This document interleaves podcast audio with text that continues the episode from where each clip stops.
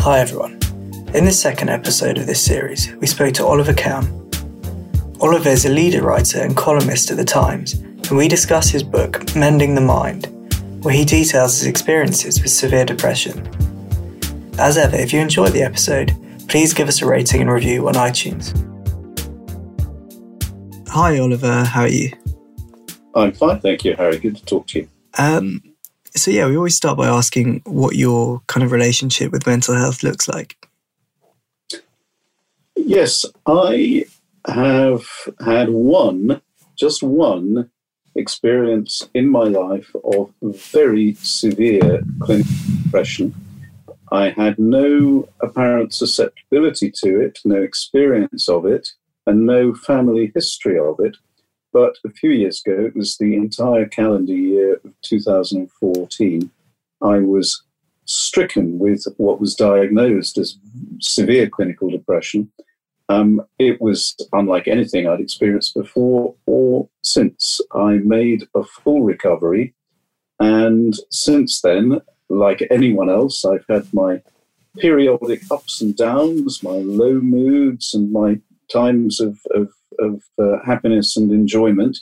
And broadly, I am a perfectly normal person in terms of mental health now. I say with a certain degree of embarrassment, in fact, that the public health crisis that we've experienced for the past year, which has taken such an intense toll both on um, physical health and on um, people's mood, has left me broadly unafflicted in terms of mental health. I have the good fortune to um, be sufficiently advanced in my career, not to have worries for my livelihood, and to live in a nice home in a verdant part of London, and not to suffer the sort of uh, difficulties that many others do in this crisis of uh, being worried for their families and their livelihoods and living perhaps in cramped and substandard and accommodation and, and having relationship difficulties, all the things that are affecting people's mental health have uh, passed me by in this public health crisis. So that's my background with mental health.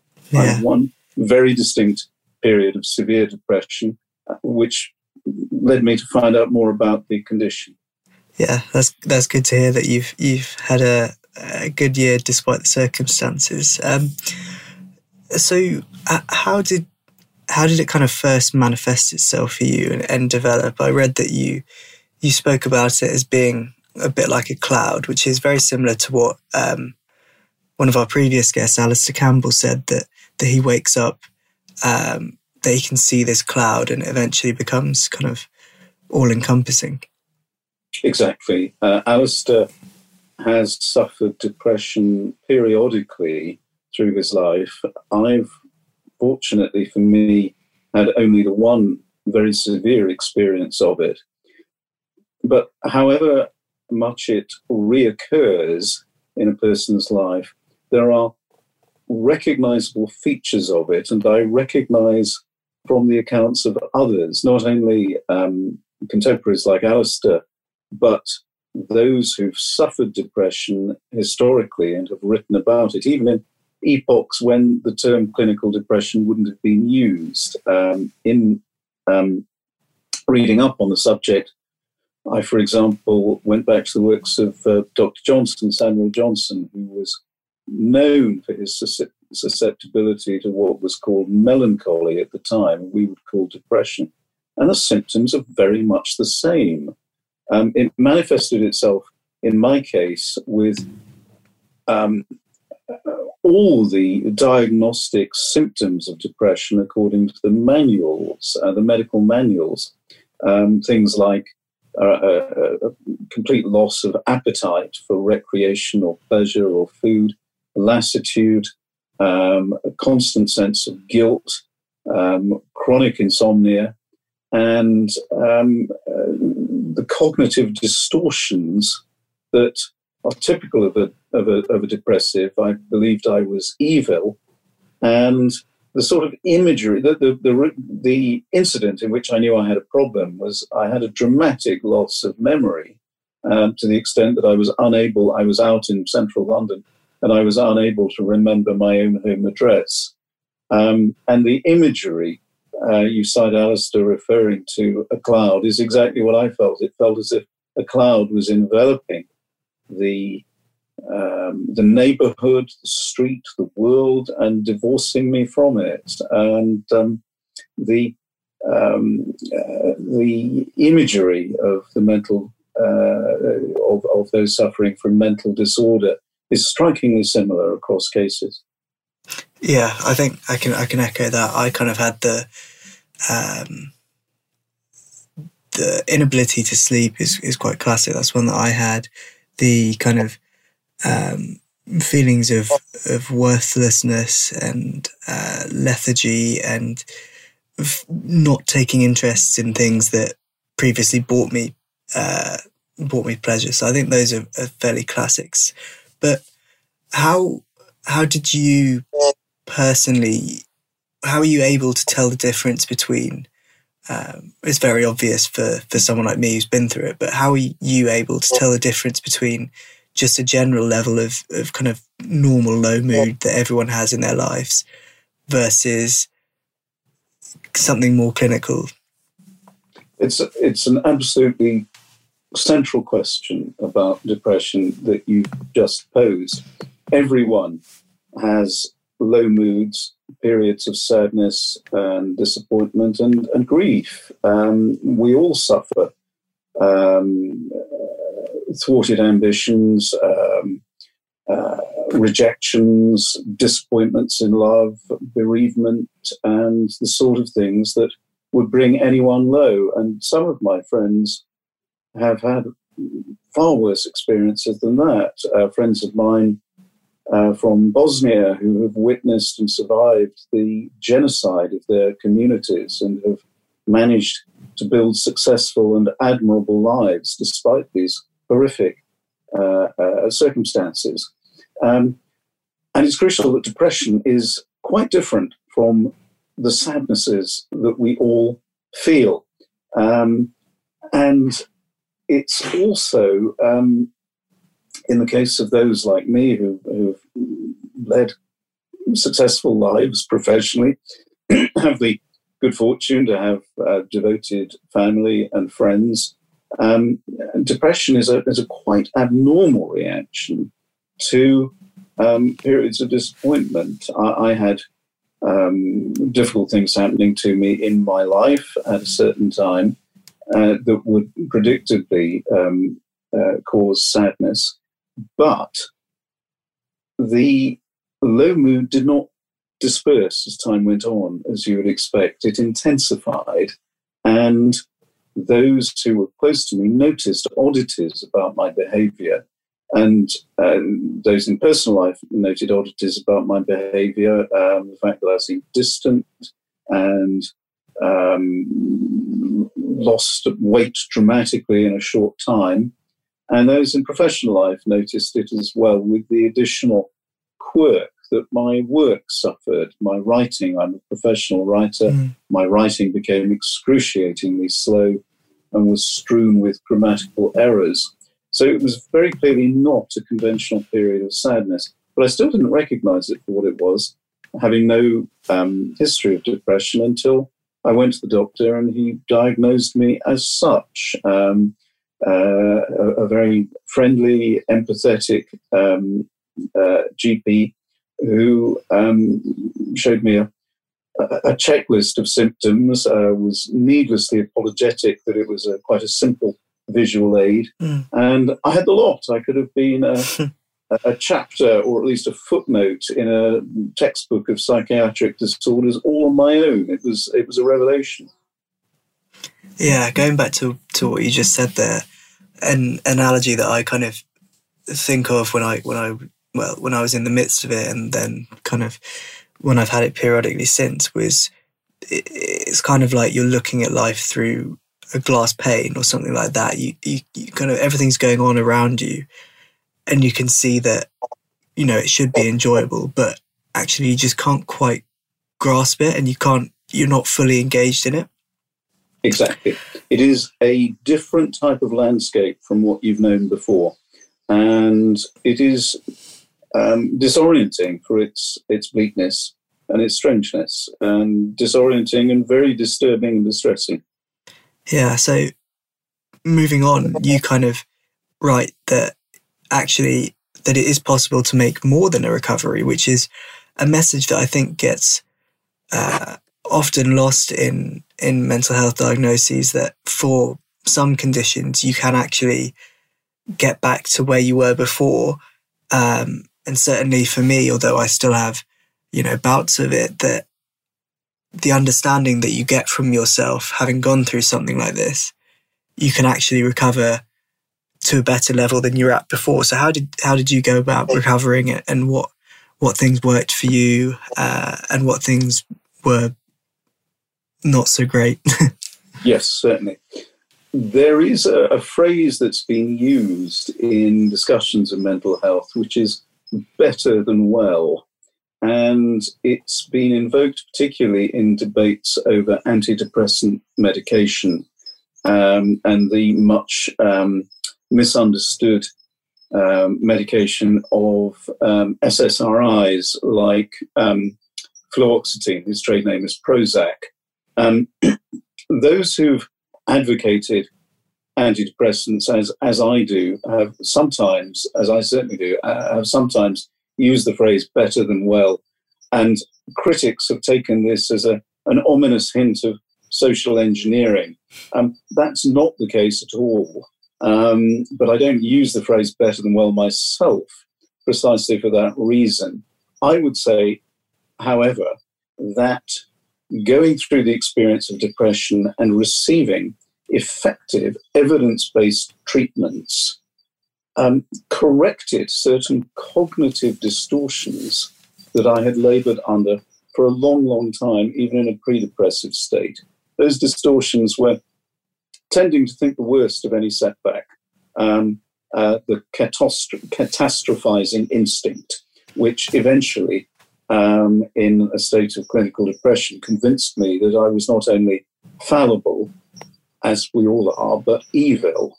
Um, and the treatments I had were twofold. First, a course of antidepressants, which are not a cure all, uh, by any means, uh, and indeed are not a cure for depression at all, any more than treatments for common cold are a cure for the cold. They are a way of managing symptoms better, mm. coping better. They aid you in getting well rather than make you well or better than well. Um, and the treatment that really was um, predominantly effective for me, and in some respects a revelation to me, was talking therapy of a type that has real clinical backing behind mm. it. Um, pr- principally cognitive behavioral therapy, CBT, but also allied approaches such as compassion focused therapy, which um, in um, testing my beliefs against the evidence with an empathetic personality, a clinical a skilled clinical psychologist um, on the other side, as it were, not only brought me out of depression eventually, though it was a long process, but um, created what the clinical psychologist referred to and aimed at, not as a normal me, but a new normal, someone whose emotions and understandings were somewhat sharper. And it was um, not an experience I would wish on anyone, clinical depression. It was the greatest pain of my life.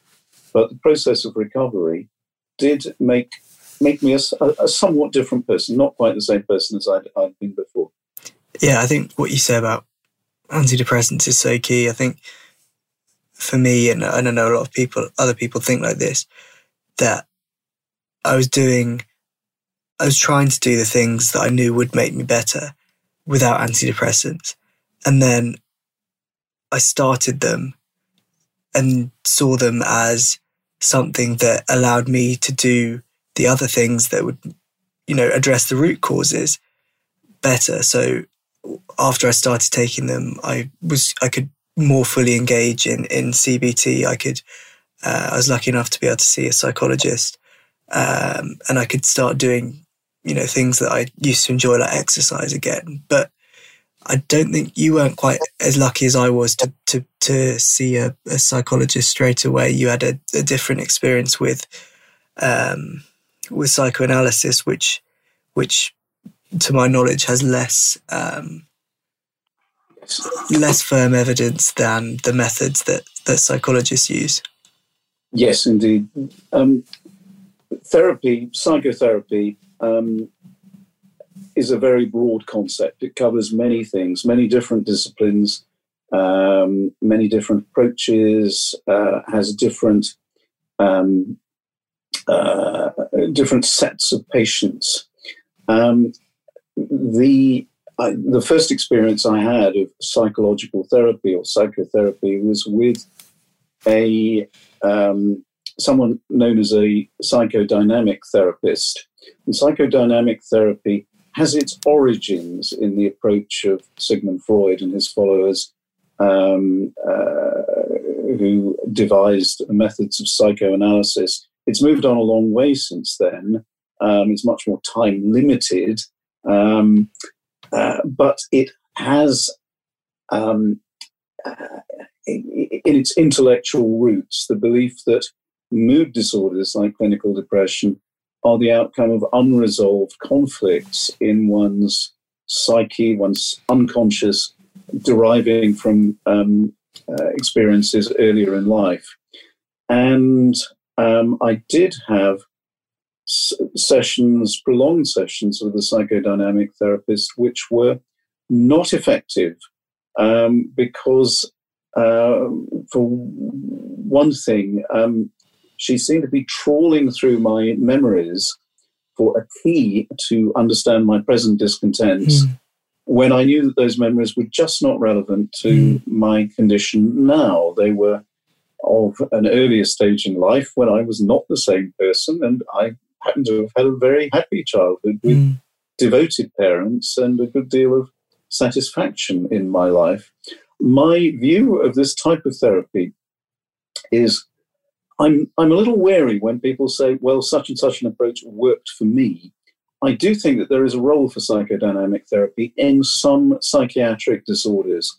Um, psychiatrists, trained psychiatrists who see uh, very um, uh, ill people in the NHS, typically often come across uh, people who have no social contact to speak of at all, who may never have had a positive relationship in their lives, who would have been neglected or even abused as children and have been unable to form relationships as adults. Now, going through um, the uh, the traumas that such people have suffered using the techniques of psychodynamic therapy may be very helpful, but the evidence that it's useful for clinical depression is, is, is just not there. The, the, the, the randomized controlled trials have been done, and they don't suggest that this form of therapy is effective for depression.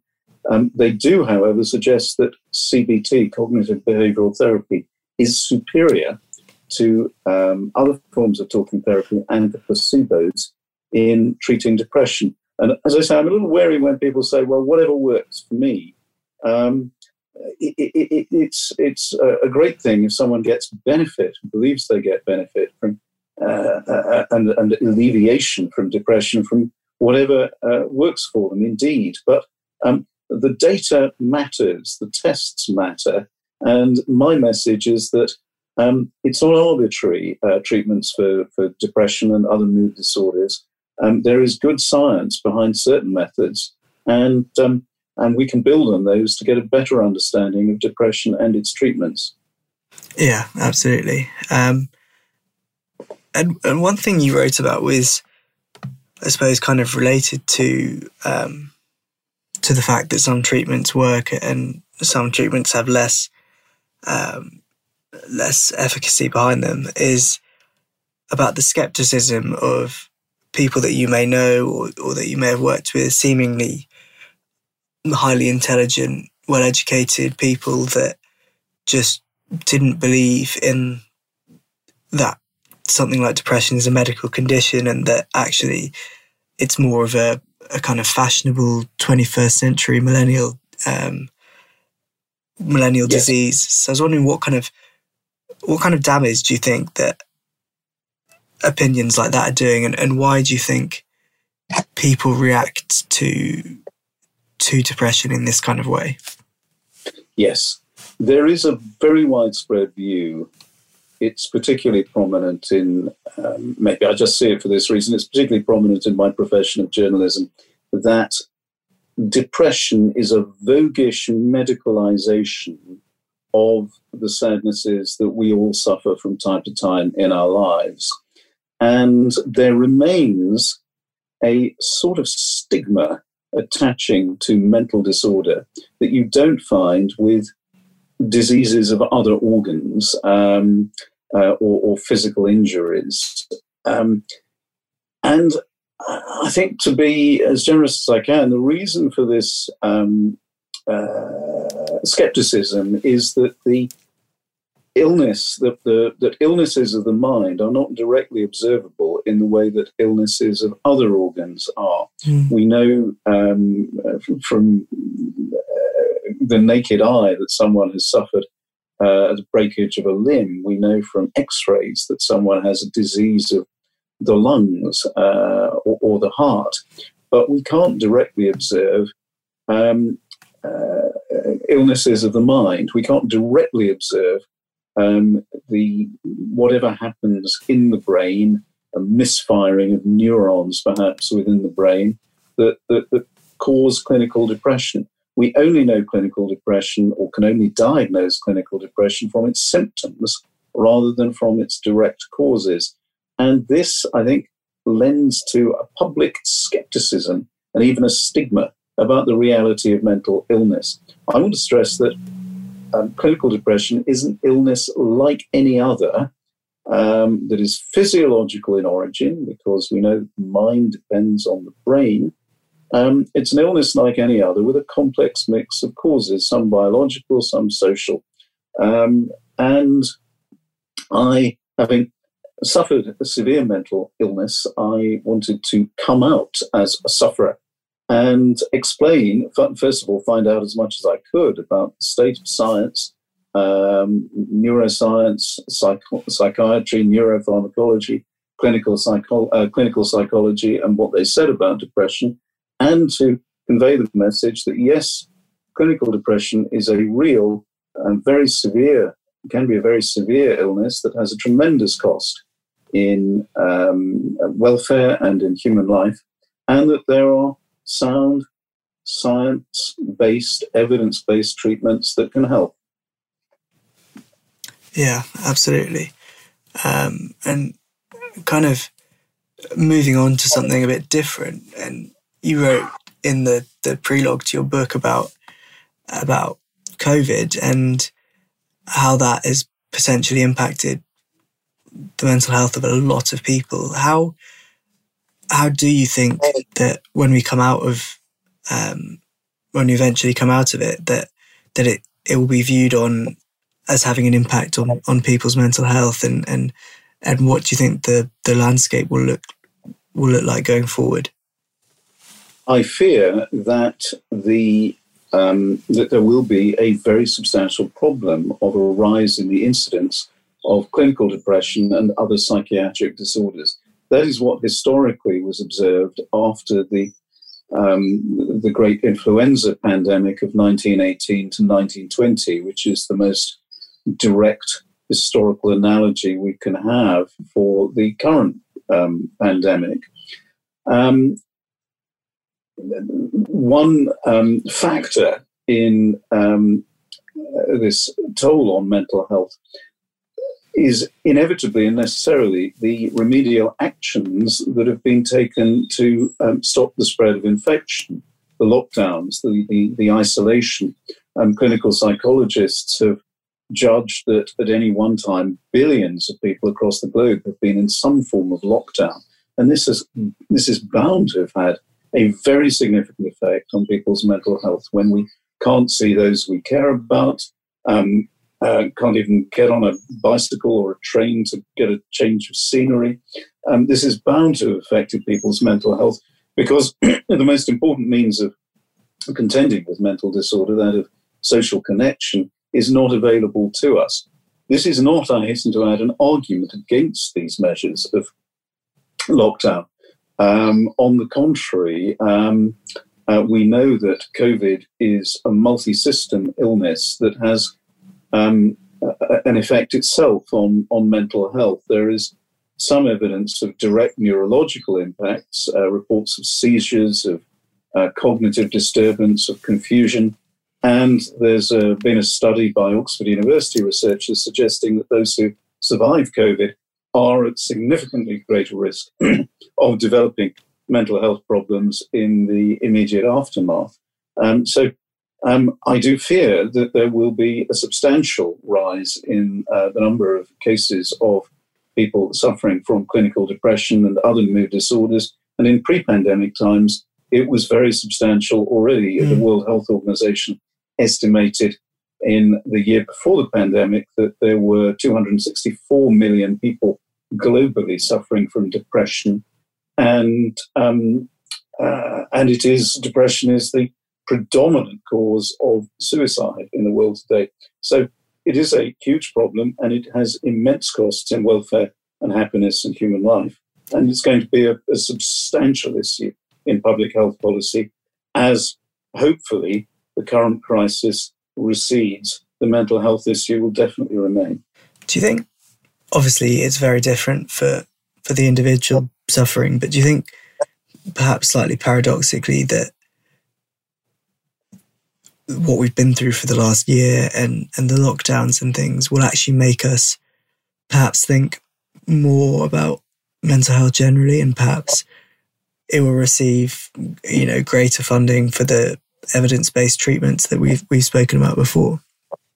I, I think there is um, i think there is a, a, some ground for hope on on that point. Um, there is enshrined in legislation the principle of parity of esteem between mental health and physical health, and indeed the, the whole division between mental health and physical health rests on a somewhat unhelpful um, dualistic notion that the mind is separate from the body, whereas actually it's it's it's um, uh, it's um, the outcome uh, of, of, of physical processes, physiological processes.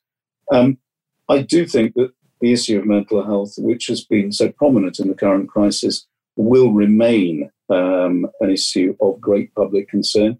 And I hope that um, there will be a much greater availability of um, evidence based psychological treatments in the NHS um, because the coverage at the moment is patchy um, and it's a very, very vital issue of public health provision. So, that I hope will be the message coming out of this crisis. And it's one that I certainly intend to stress myself. Yeah, and one the thing we always kind of finish up by asking is how you look after your your mental health at the moment. Um, I suppose especially relevant in the in the last year.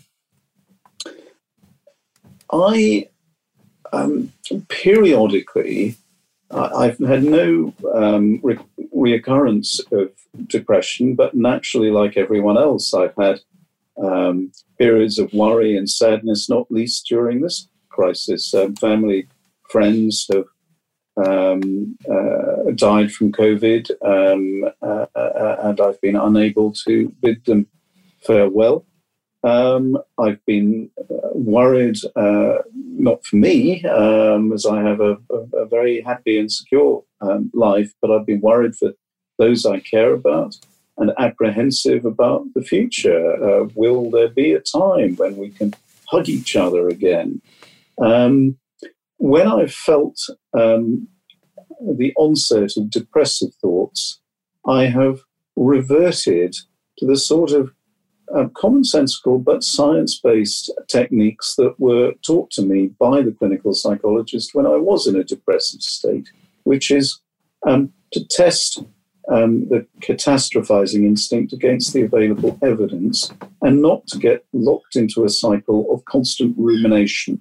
Um, if there's a, a, an issue that's worrying me, I don't dwell on it, and I particularly don't dwell on it in the recesses of the night um, when um, I'm still liable to sleep badly.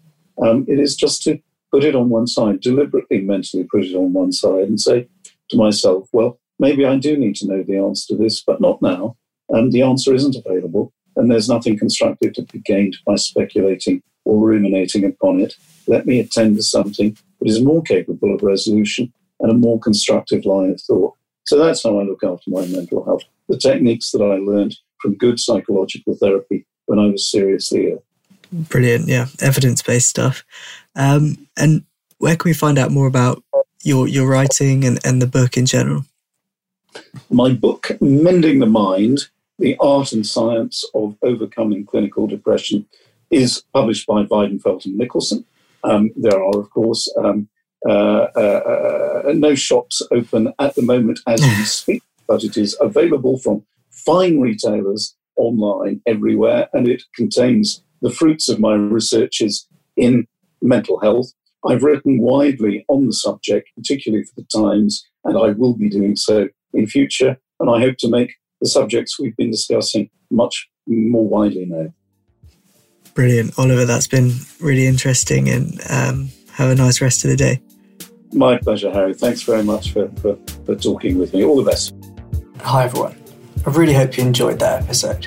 Just a quick note to say that although the things I discussed with the guest we may find helpful, I'm not a trained medical professional. If you're struggling with your mental health, please contact your GP or speak to an organisation like Samaritans on 116 123.